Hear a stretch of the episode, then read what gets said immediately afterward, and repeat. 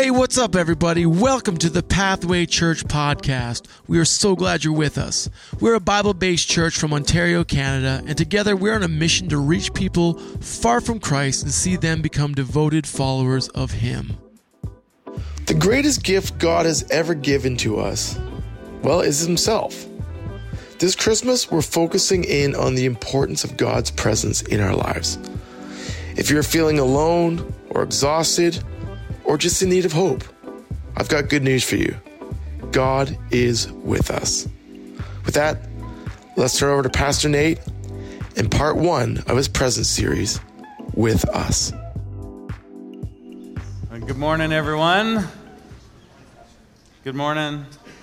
Great to see everybody. Uh, at the end of our service today, we're going to be sharing in the Lord's Supper. So if you didn't get a chance to grab one of these little cups, please. Uh, uh, find a moment to, to do that during uh, the rest of the service so we can participate together. We have a baptismal tank set up here. As you know, we have three uh, individuals getting baptized in the second service today. We never know uh, what service people are going to get baptized in, so I assure you that we're recording it and we'll be able to share that in the next few weeks so you guys, as a church, can celebrate with them and encourage them along their journey of faith. It's, it's so exciting to see. Well, Today, it's again, I can't believe it's Christmas. It's December already. It kind of snuck up on me again, as it always does.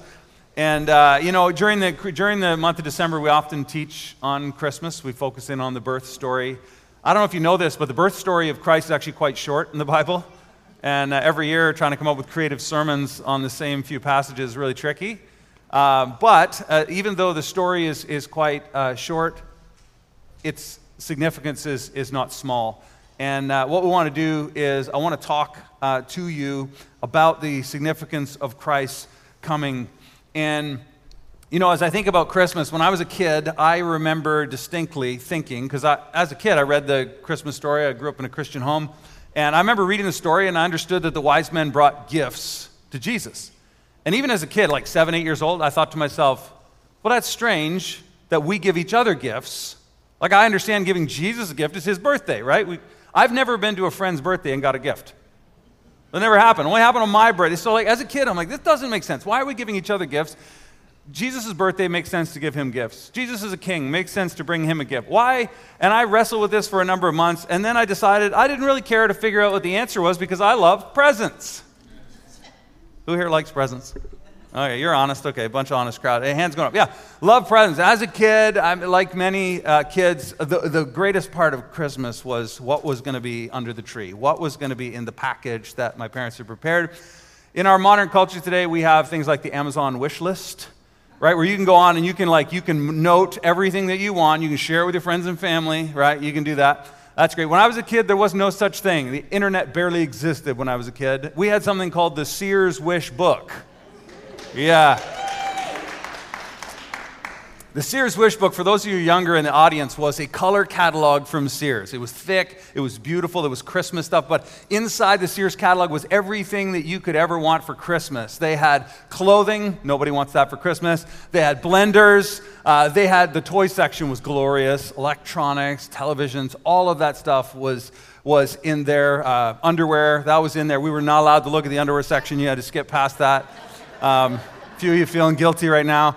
Um, so the Sears Wish Book had all these things, and my brothers and I, we'd fight over this thing. We'd fight over it because we were like, I want to, it's my turn. And we'd go through, and I would find the thing I wanted desperately was, it's called the grasshopper. Now, for those, it's not a bug. It was a, a radio-controlled car. It was a dune buggy, and it was it was amazing. A friend of mine had one, and I I remember going to the page and I circled the grasshopper. I'm like, that's what I want. I put my name on it in the book, and I dog eared the page so my parents would find it. And um, I never did get the grasshopper, but so don't feel bad for me. It's all right. We're not, the theme today is not disappointment. The theme is this presence.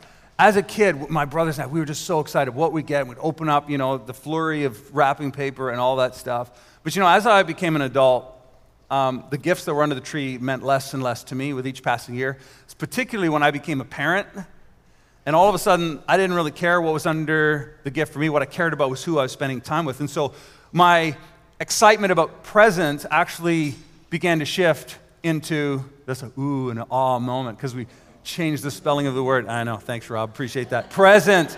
it became about who it was about who I was with. It was about the people, right? That's way more important than what we get. And what I want to do is over the next three weeks, I want to talk about the significance of the presence of God. The presence of God. And I want to talk about how the Christmas story connects to this theme. And essentially, what we have when we think about the presence of God is we have the greatest gift that God has ever given us, and that's Himself. It's not a car, it's not a, a spouse, it's not a kid, it's not any of those things. It's actually His presence is the, the very greatest gift that we could ever have in this world. The Christmas story, which we're going to look at briefly, is, uh, is, is a story that happened 2,000 years ago, the birth of Christ, and we have a couple accounts of it in the Gospels. But the Christmas story doesn't stand alone. It's not like the Christmas story is, the Christmas story is part of a larger story. The story of a broken and fallen world. Did you know that we live in a broken, fallen, and sinful world?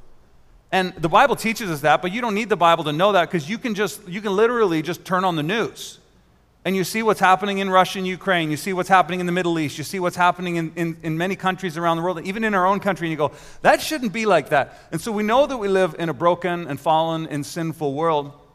And we want God to fix it all. But what God wants to do, and this is what we see throughout Scripture, is that He wants to come and insert his presence into this broken world, and he wants to insert his presence into our broken lives and into our families and into our homes. And so we're going to turn to Matthew chapter 1. Let me set it up.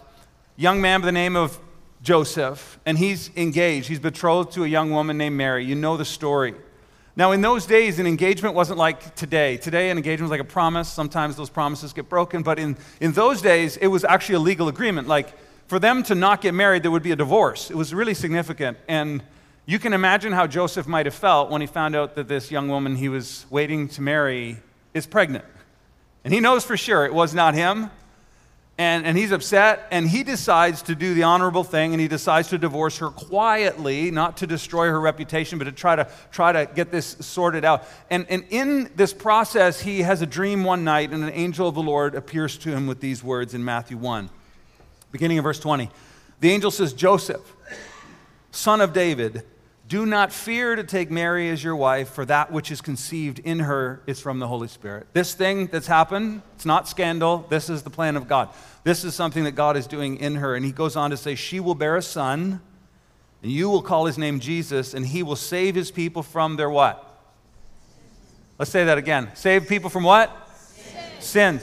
See, the Bible actually teaches that the greatest problem in our world that needs to be solved is the problem of sin. It's not Al Qaeda, it's not COVID. Let's throw that out there for fun. All right? It, it's, it's, it's, it's not climate change. I know everyone, uh, everyone wants to convince you climate change is the biggest issue. The, the Bible actually teaches that the biggest issue is, is sin. Greedy, sinful hearts will set off nuclear weapons, start wars, destroy families. That's, that's the problem. The, the root issue is in the heart of people. And what we discover is that God had a plan to send his son into the world to address the greatest problem this world faces, which is sin in the hearts of men and women. You with me? He will save his people from their sins. He goes on and says, All this took place to fulfill what the Lord had spoken by the prophet. Now, if you read Matthew's gospel, it's written to a Jewish audience. And one of the one of the key things that Matthew is trying to do as he writes his story of Jesus' life is he is trying to convince Jews who would read this that Jesus isn't just like this one off prophet or this one off special guy, but he is actually the fulfillment and the continuation of this entire narrative story of God and his people. And he does that by constantly quoting verses from the law and the prophets, looking back to show his Jewish audience that Jesus is their Messiah. Now, here's, he quotes Isaiah 7, verse 14, and he says this Behold, the virgin shall conceive and bear a son, and they shall call his name Emmanuel, which means, and they give us the, the description God with us. Can we say those three words together? God with us. These three words should not be overlooked. Their significance is so great. I would argue that this is the story of the Bible. That from the time that man fell in sin and the world was broken, that God has been working a plan to be with us, to redeem us, to save us. Are you with me?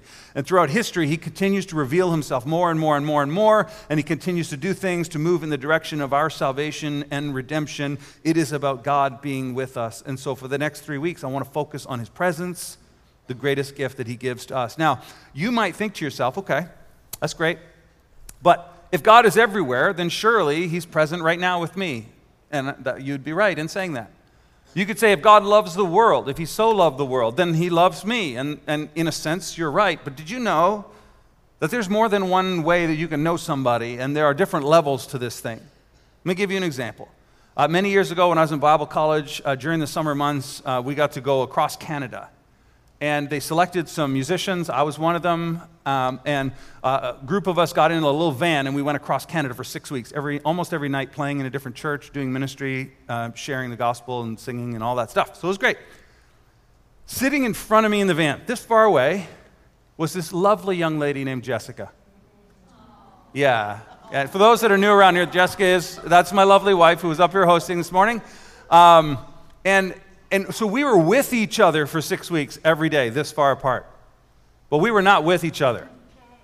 And I know that we weren't with each other because we'd, we'd show up at a church and we'd be setting up our instruments, and some nice you know, lady would come up in the church and be like, Are you two together? And Jess would be like, No, no, no, no, no, no.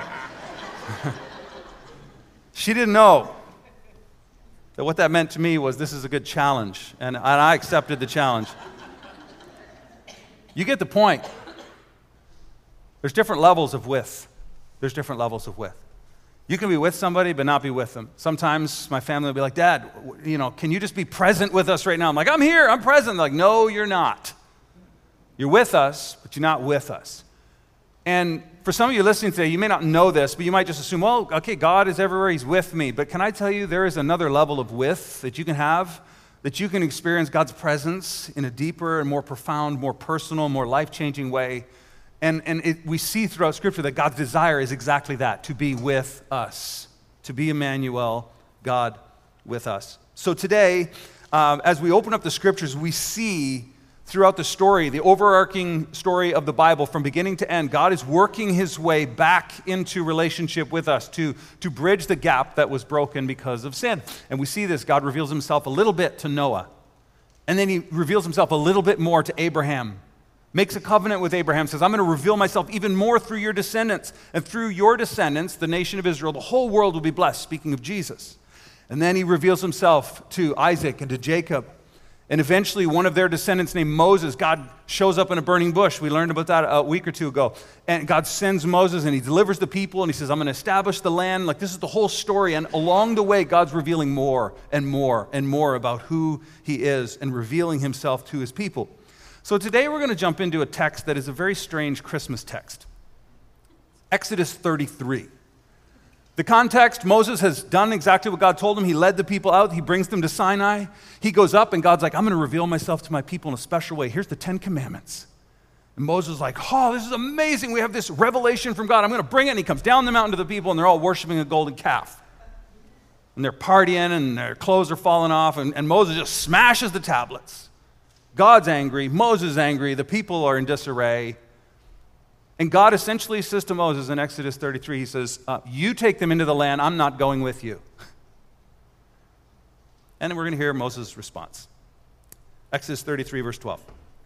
Moses says to the Lord, See, you say to me, Bring up this people, but you have not let me know whom you will send with me. Moses is like, I am not doing this alone. That's actually a pretty smart move. Because honestly, I think sometimes our biggest problem, at least this is mine, sometimes my biggest problem is I try to carry everything alone. I try to carry what is not mine and I try to do it alone. Moses is like, I'm not doing that. I'm not carrying this alone. Let me ask you a question today. What are you carrying alone this Christmas? I want you to think about that. Maybe it's the weight of your family. You, you, feel like, I wish I had a big, large one of those travel backpacks, you know, the big hiking ones. I could throw in my back just to show you. Like you strap on your family and you are dragging your family along and you're like, I got to do this. It's all on me. And you're just carrying this weight alone. Maybe it's financial burdens, loss of a loved one, mental health challenges. Maybe you're trying to hold your marriage together.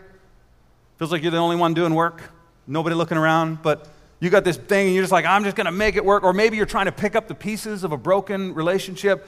I'm saying all of us are carrying weights. And the question I'm asking you is, what are you carrying alone that maybe you shouldn't be? Moses like, I cannot carry this alone. And as you're going to see, he's going to be like, God, if you're not with this, if you're not with me, if you're not helping me carry this, I can't do it because I cannot do it alone. I think we'd be wise to say that sometimes. I don't know if anyone else is like me. Sometimes I find it easier to help other people than to ask for help. Be it from people around me or even from God. Sometimes, like, I'm over here struggling, God's just waiting for me. It's like, You gonna ask? I'm ready to help. Oh, I got this. I got this. I'll do it myself. That's what I do. Moses, like, I'm not doing that. He continues. He says, Yet you have said, I know you by name. Moses, like, You're telling me, God, that you know me. You're telling me that I've found favor in your sight. Now, therefore, if I have found favor in your sight, please show me now your ways that I may know you in order that I might find favor in your sight. So Moses says, You know me. I don't know you like I need to. Moses is like, What I need to know, I need to know you. I need to know your ways. In fact, what we're going to see in just a moment is that he actually wants to see God's face. He wants to know God personally. He wants to go deeper in his relationship with God. And then Moses says this I love this statement Consider too, he's talking to God. Consider too, this nation is your people. It's like, these aren't even my people. I'm trying to haul this weight, and you're like, go do it by yourself. He's like, I'm not doing it without you. I can't do it. And besides, they're your people. Sometimes we're carrying weights that are not ours to carry, they're not our responsibilities. I have to be reminded of this sometimes because as a pastor, I care about every person that's part of our congregation. I want to be there for everybody. I want to help everybody. And sometimes I have to be reminded, it's like, oh, I feel the weight of this. And I'm like, oh, wait, it's not my church. You're not my people, you're God's people. And, and I can't do it alone, and neither can you. Sometimes, as a parent, I feel like I got to carry the load of my family, my kids, right? Whether they're little kids or whether they're adult kids, you still carry weight. Can I get an amen? Yeah. And it feels like, oh, if they do something wrong, then it's all on me because I didn't parent them right, and guilt and shame. And it's like, sometimes it's like, man, I, I can't. And we have to have these moments like Moses. I call them the this is beyond me moment. Anybody ever had one of those? this is beyond me moment. I, I, I can't. I can't do. I like to call it too the this is beyond my pay grade moment. you're at work and someone's in your face and I want a discount and give me a refund. You're like, you know what? Let me call the manager. This is beyond my pay grade. And it, that's the best thing, unless you're the manager or the owner, right? Then you're like, darn it, I wish I was just a worker. We, we send it up. And Moses is saying, man, this, is, this is not my responsibility. This is I'll do it, but I'm only doing it with you. Imagine if we just took that this Christmas, said, you know what? I got a lot to go through this Christmas. There's all this stuff, and my family and finances, but I'm not doing it without you, God. I'm not doing this alone because this isn't all mine. It's your people, your family, it's your business. Help me. And then God responds. So God said, I'm not going with you. And Moses is like, I'm not going without you. And God responds to this. This is so cool. When we say, God, we want your presence, he responds in this way he says to Moses, My presence will go with you, and I will give you what? Rest. As I'm looking at this passage, I think to myself, I wonder if Jesus had this very passage in mind.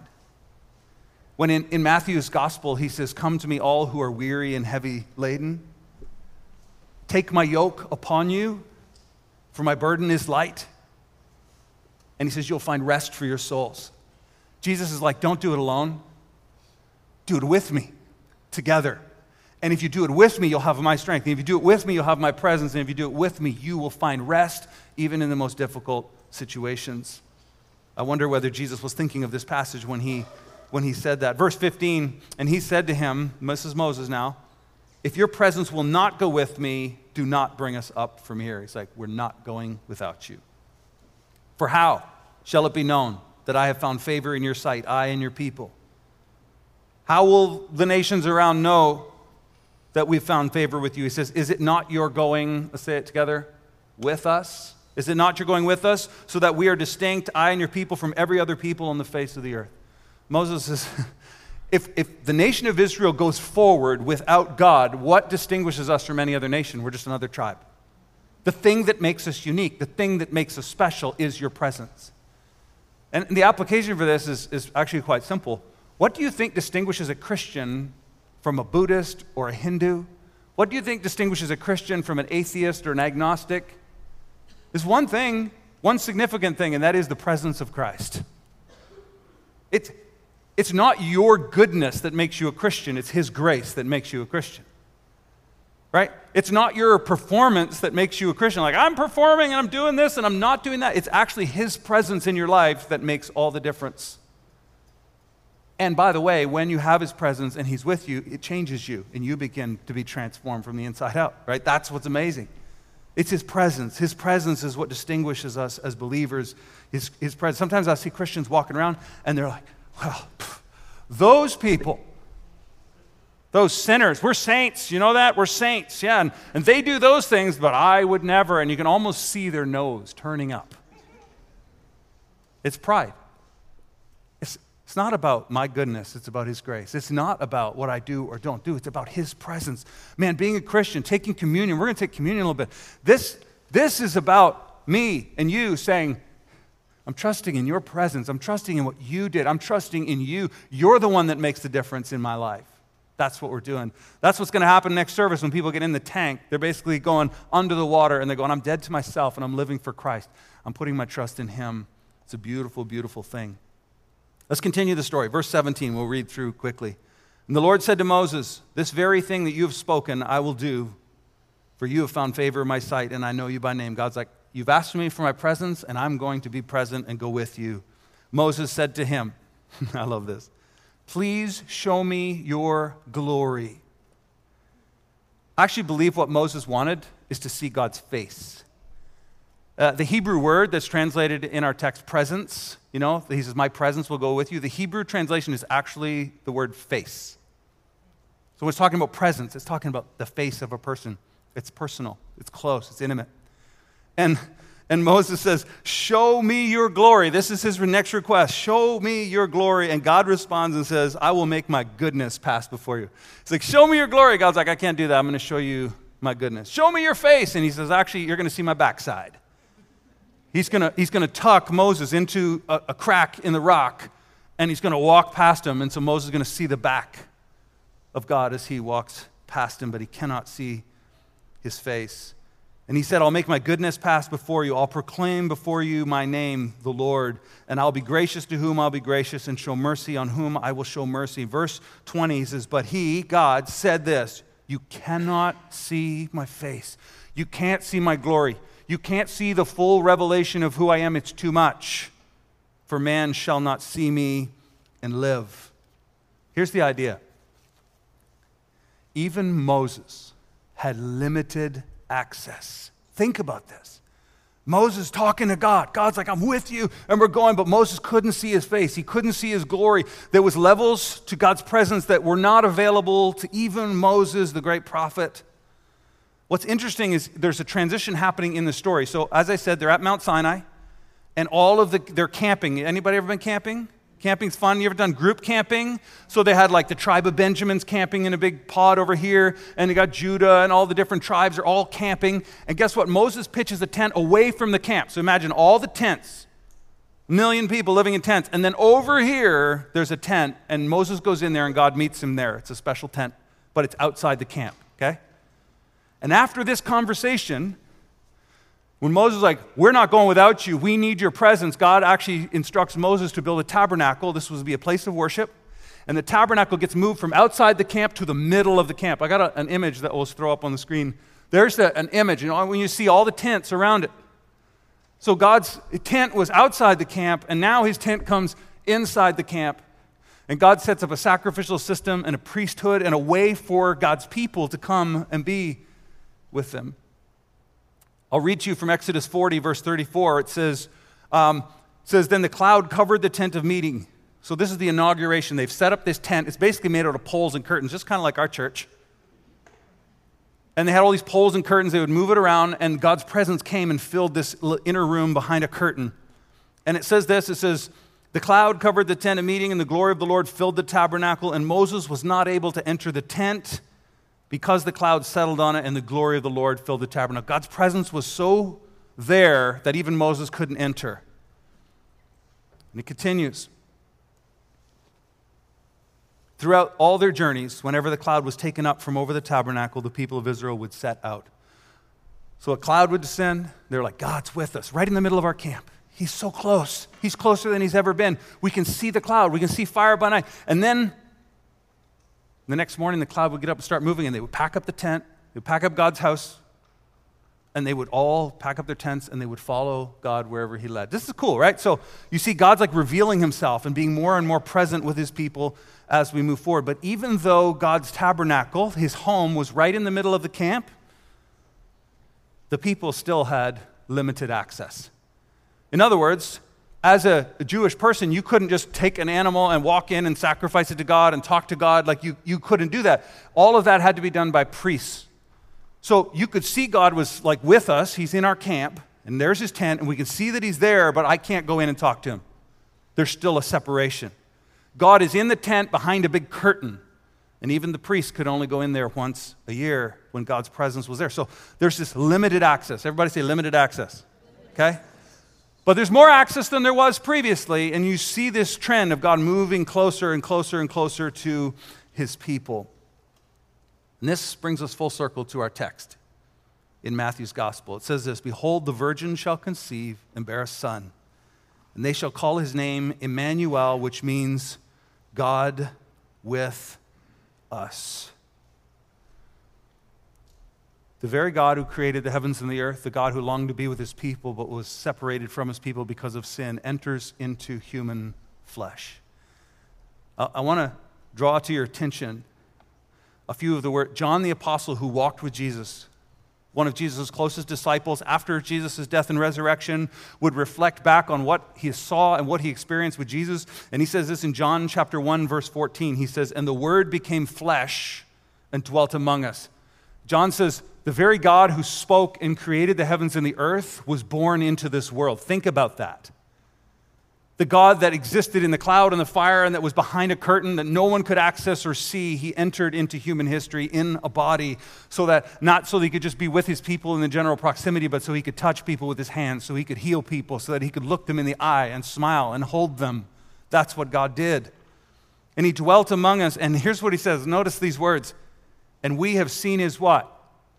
His glory. The very thing that Moses longed to see, the face of God, John's like, we saw it every time we looked in Jesus' eyes. We saw the very essence, the nature, the character, the love of God that Moses and Isaiah and Ezekiel and all the prophets of old longed to see. We got to see it because he came to be with us. Glory as of the only Son from the Father, full of grace and truth. A few verses later, in verse 17, he says this The law was given through Moses.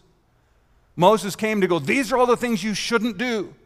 Because if you do these things, it makes God angry and you need to be punished for it. We needed to know that. He says the law came through Moses but grace and truth came through Jesus. No one has ever seen God.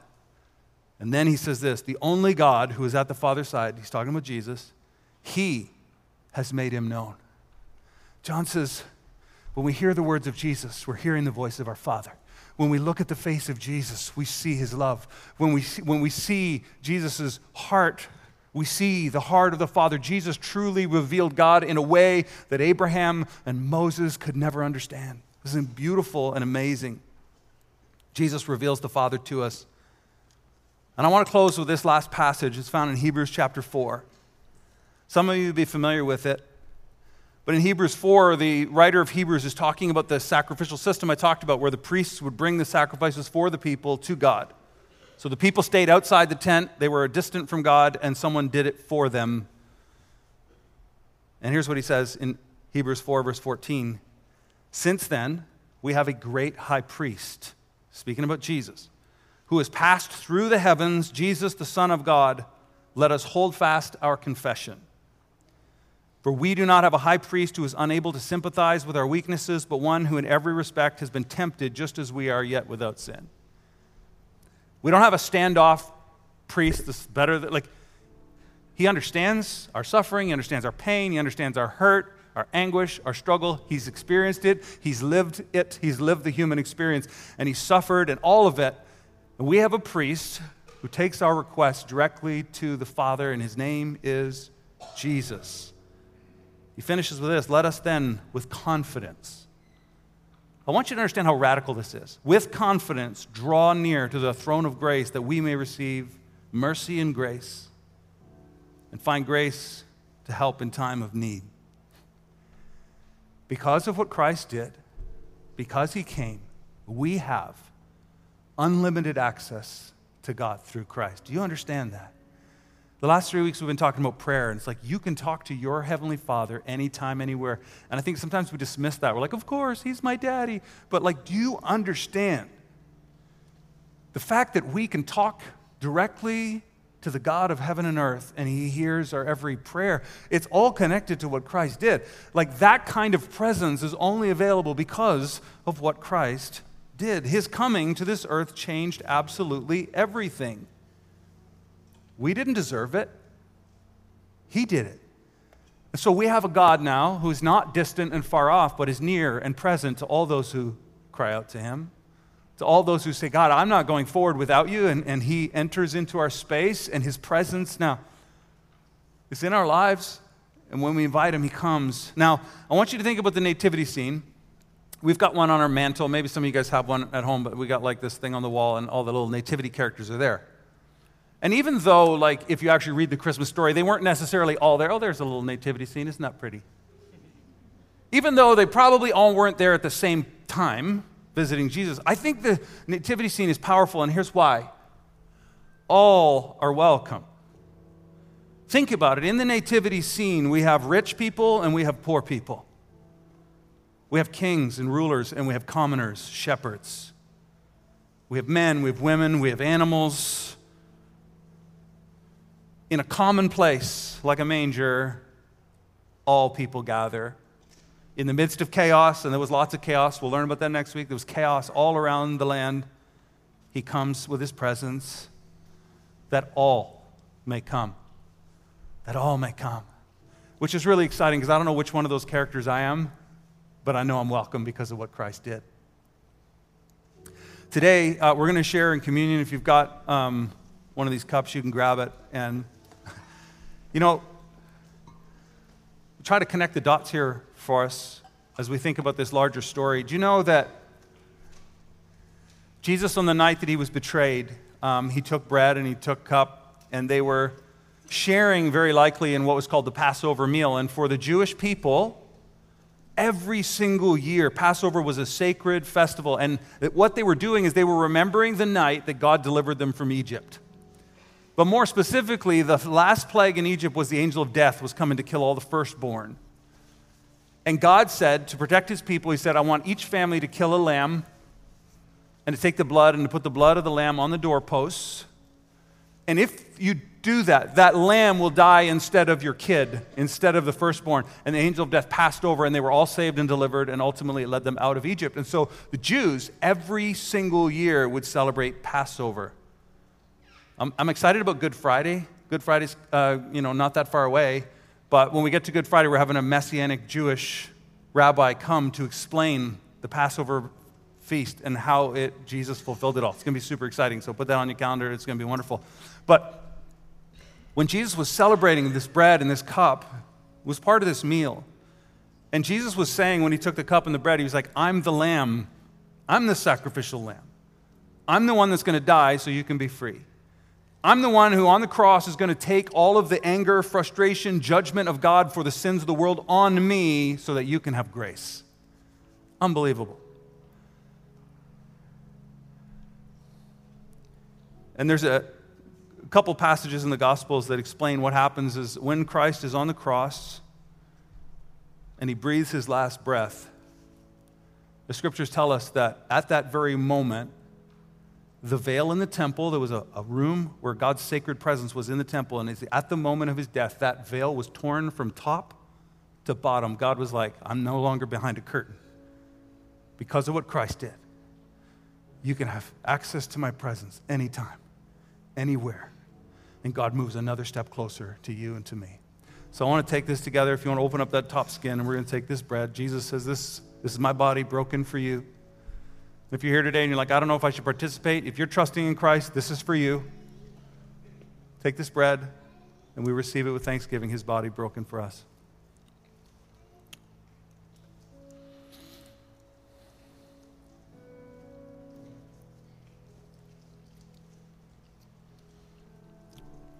And afterward, he took the cup, said, This is the blood of the new covenant God was making with us. He made a covenant with Noah, made a covenant with Abraham, made a covenant with the nation of Israel and Moses, and he wants to make a covenant with you that is better. And we receive it with thanksgiving.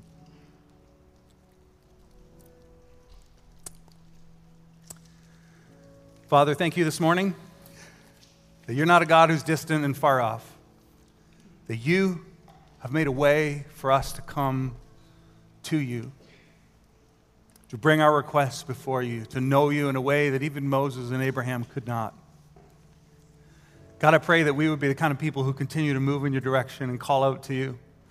That we wouldn't be stubborn like mules and try to carry all the weight of this life on our own, but that we would call out to you and say, God, if you're not going with me, I'm not going. I can't carry this alone. And we know, God, that when we come to you, you assure us you'll come to us and give us peace and rest. Thank you for every person in this place, God, as we look to the Christmas season, the weeks ahead, and all the busyness. May we do so walking with you, knowing and experiencing your presence each and every day. And I pray this in Jesus' name. Amen. Amen. Hey, that's it from us. Thank you so much for joining. Please stay connected with us. Be sure to like and subscribe to our YouTube channel. That's Pathway Church PTBO. Hey, God is at work in this world, and we feel so blessed that we get to be part of what He is doing. Have a great day wherever you're at, and we hope to see you soon.